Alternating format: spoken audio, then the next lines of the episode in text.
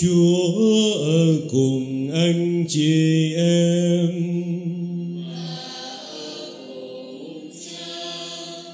Tin mừng Chúa Giêsu Kitô theo Thánh Matthew.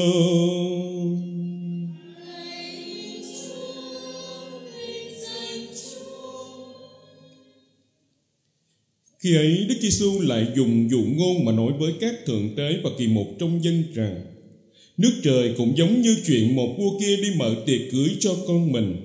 Nhà vua sai đầy tớ đi thịnh các quan khách đã được mời trước, Xin họ đến dự tiệc, Nhưng họ không chịu đến.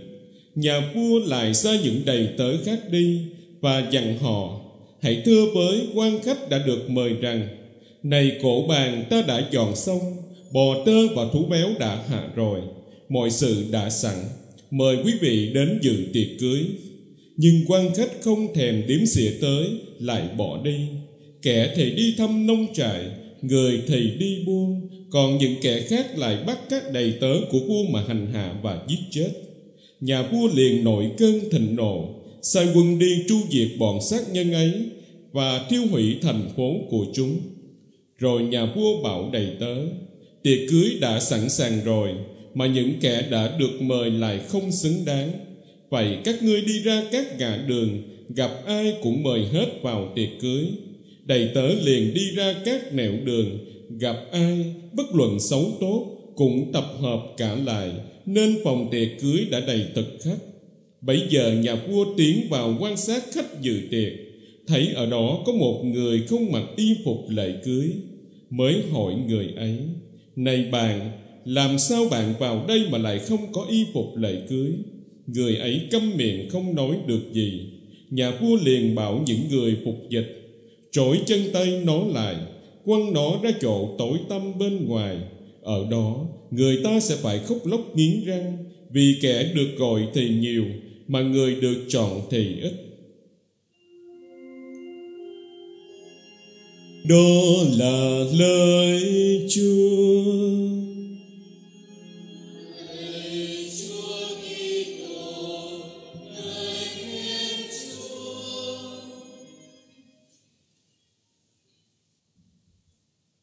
Anh chị em ờ, vừa nghe bài tin mừng hôm nay, Anh chị em ờ, có thắc mắc gì không? Tôi ờ, hỏi vậy là bởi vì Hồi trước có lần đi dạy học, Rồi đến phần có liên quan tới dụ ngôn, Tức là bài tin mừng hôm nay, Thì có học viên nêu thắc mắc là Ông vua ông mở tiệc cưới Và ông mời khách tới dự tiệc. Mình không nhận lời mời, Mình không tới dự tiệc thì thôi. Nhưng mà làm gì đến cái độ phải bắt đầy tớ của nhà vua, rồi đánh đập người ta, rồi hành hạ người ta, rồi giết chết người ta. Cái chuyện nó vô lý quá. Rồi có một người khác thì thắc mắc là khi mà những người được mời không chịu tới dự tiệc, thì ông vua ông mới cho đệ tớ đi ra ngoài đường, gặp bất cứ ai tốt xấu gì cũng kéo vô ăn tiệc hết à. Thế rồi tới hồi ông ấy xuống, ông ấy tham quan, thì ông ấy khám phá ra có một người không mặc y phục lễ cưới, và ông ấy ra lệnh là nhốt người ta vào trong tù. Nhưng mà kỳ cục vậy người ta đang đi ngoài đường, tự nhiên lôi người ta vô. Mà bắt người ta y phục lễ cưới thì làm sao? Người ta đang đi chợ mua cá, mua rau y phục lễ cưới đâu. Người ta mới đi làm thợ hồ về đó thì y phục lễ cưới đâu. Mà tự nhiên lôi người ta vô. Rồi bây giờ bảo người ta không mặc y phục. Anh chị em trả lời thắc mắc đó làm sao? Bài tin mừng này là một dụ ngôn. Và khi kể một dụ ngôn, nó không có nghĩa nó hoàn toàn giống như đời thực. Mà tác giả kể một câu chuyện có thể thêm tình tiết, thêm mắm muối, mục đích để làm nổi bật lên nội dung giáo huấn mà tác giả muốn truyền đạt. Cho nên cái thắc mắc bảo là ờ, người ta mời đi ăn cưới mà mình không đi thì thôi, chứ làm gì mà phải đánh đập rồi giết chết đầy tớ của người ta. Chúa Giêsu kể cái chi tiết đó để muốn nói về lịch sử của dân Chúa trong thời cựu ước và kể cả hôm nay nữa. Tiệc cưới ở đây á là bằng tiệc nước trời thưa anh chị em. Ở trong kinh thánh á bằng tiệc là hình ảnh của niềm vui. Bằng tiệc là hình ảnh của nước trời. Cho nên chúng ta nghe ở trong bài đọc thứ nhất nè, tiên tri Isaiah nói làm sao? Ngày ấy trên núi này Đức Chúa các đạo binh sẽ đãi muôn dân một bữa tiệc. Tiệc nước trời đó. Và trong bài tin mừng thì Chúa Giêsu nói rất rõ, Nước trời giống như chuyện một vua kia mở tiệc cưới cho con của mình. Cho nên, Ví dụ ngôn này là về nước trời, Cái bàn tiệc ở đây là bàn tiệc về nước trời. Thế thì, trong lịch sử Chúa sai các tiên tri đến để kêu gọi dân Chúa để mời họ đến dự bằng tiệc đó. Nhưng mà người ta từ chối và hơn thế nữa rất nhiều lần người ta bắt bớ, người ta đánh đập, người ta giết chết các tiên tri của Chúa và cuối cùng là giết chết chính Chúa Giêsu. Cho nên cái chi tiết đó muốn diễn tả cái nội dung của giáo huấn y phục lễ cưới, anh chị em sẽ không còn thắc mắc nữa nếu anh chị em biết rằng cái bài tin mừng này nó không phải là một dụ ngôn, mà là hai dụ ngôn.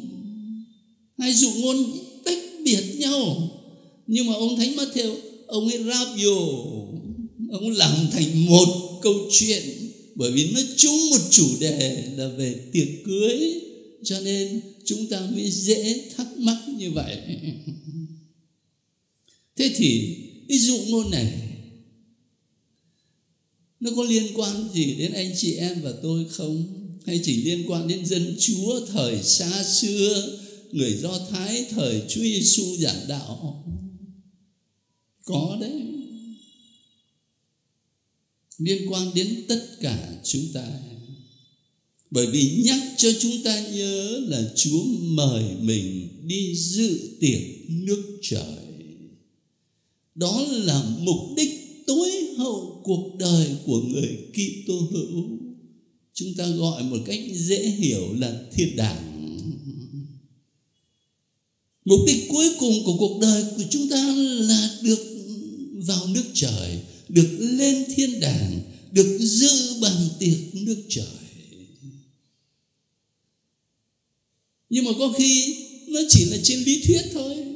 Mình đọc kinh thì mình tuyên xưng vậy thôi. Mà chưa chắc cái mục đích đó nó tác động vào trong cuộc đời của mình. Nhiều khi mình quên. Quên là vì có nhiều lý do trong cuộc sống này. Nó cám dỗ chúng ta, lôi cuốn chúng ta. Chẳng hạn như là thánh ờ, Matthew nói, cái lý do là tôi phải đi buôn, cho nên tôi không có dự tiệc được. Nếu mà anh chị em đọc ở trong tin mừng Luca thì thêm nhiều lý do nữa. Tôi mới mua đất, tôi phải đi xem. Tôi mới tậu bỏ tôi phải đi coi. Tôi mới cưới vợ, tôi phải ở nhà. Nhiều lý do lắm.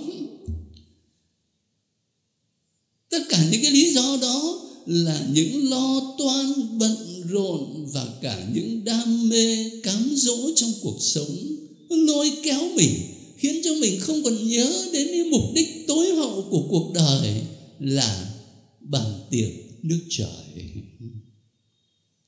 Một lý do nữa là có khi chúng ta nhớ nhớ cái mục đích tối hậu là bàn tiệc nước trời. Nhưng mà để vào dự tiệc thì phải mặc y phục lễ cưới. Có nghĩa là mình phải cởi bỏ cái con người cũ này và mặc lấy con người mới mà đang khi đó thì mình cứ thích sống cái lối sống cũ, chứ mình không có chấp nhận từ bỏ nó và vì thế, mình không có y phục lễ cưới để dự tiệc của Chúa. Thành thử ra, bài tin mừng này nhắc nhớ chúng ta, chứ không chỉ là dân Chúa ngày xưa đâu. Và khi anh chị em và tôi mình chọn những mục đích tối hậu là được dự bằng tiệc nước trời, thì điều đó không có nghĩa là chúng ta không làm gì hết. Chỉ có tối ngày ờ, đi nhà thờ đọc kinh xem lễ thôi, không có làm gì hết không có đâu.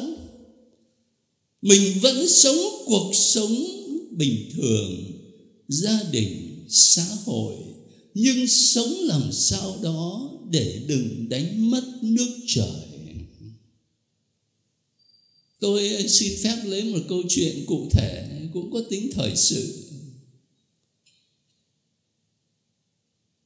Đọc báo, tôi thấy lúc này báo chí Việt Nam cũng quan tâm đến những gì nó diễn ra ở bên Mỹ lắm. Có lẽ là sắp bầu tổng thống Mỹ.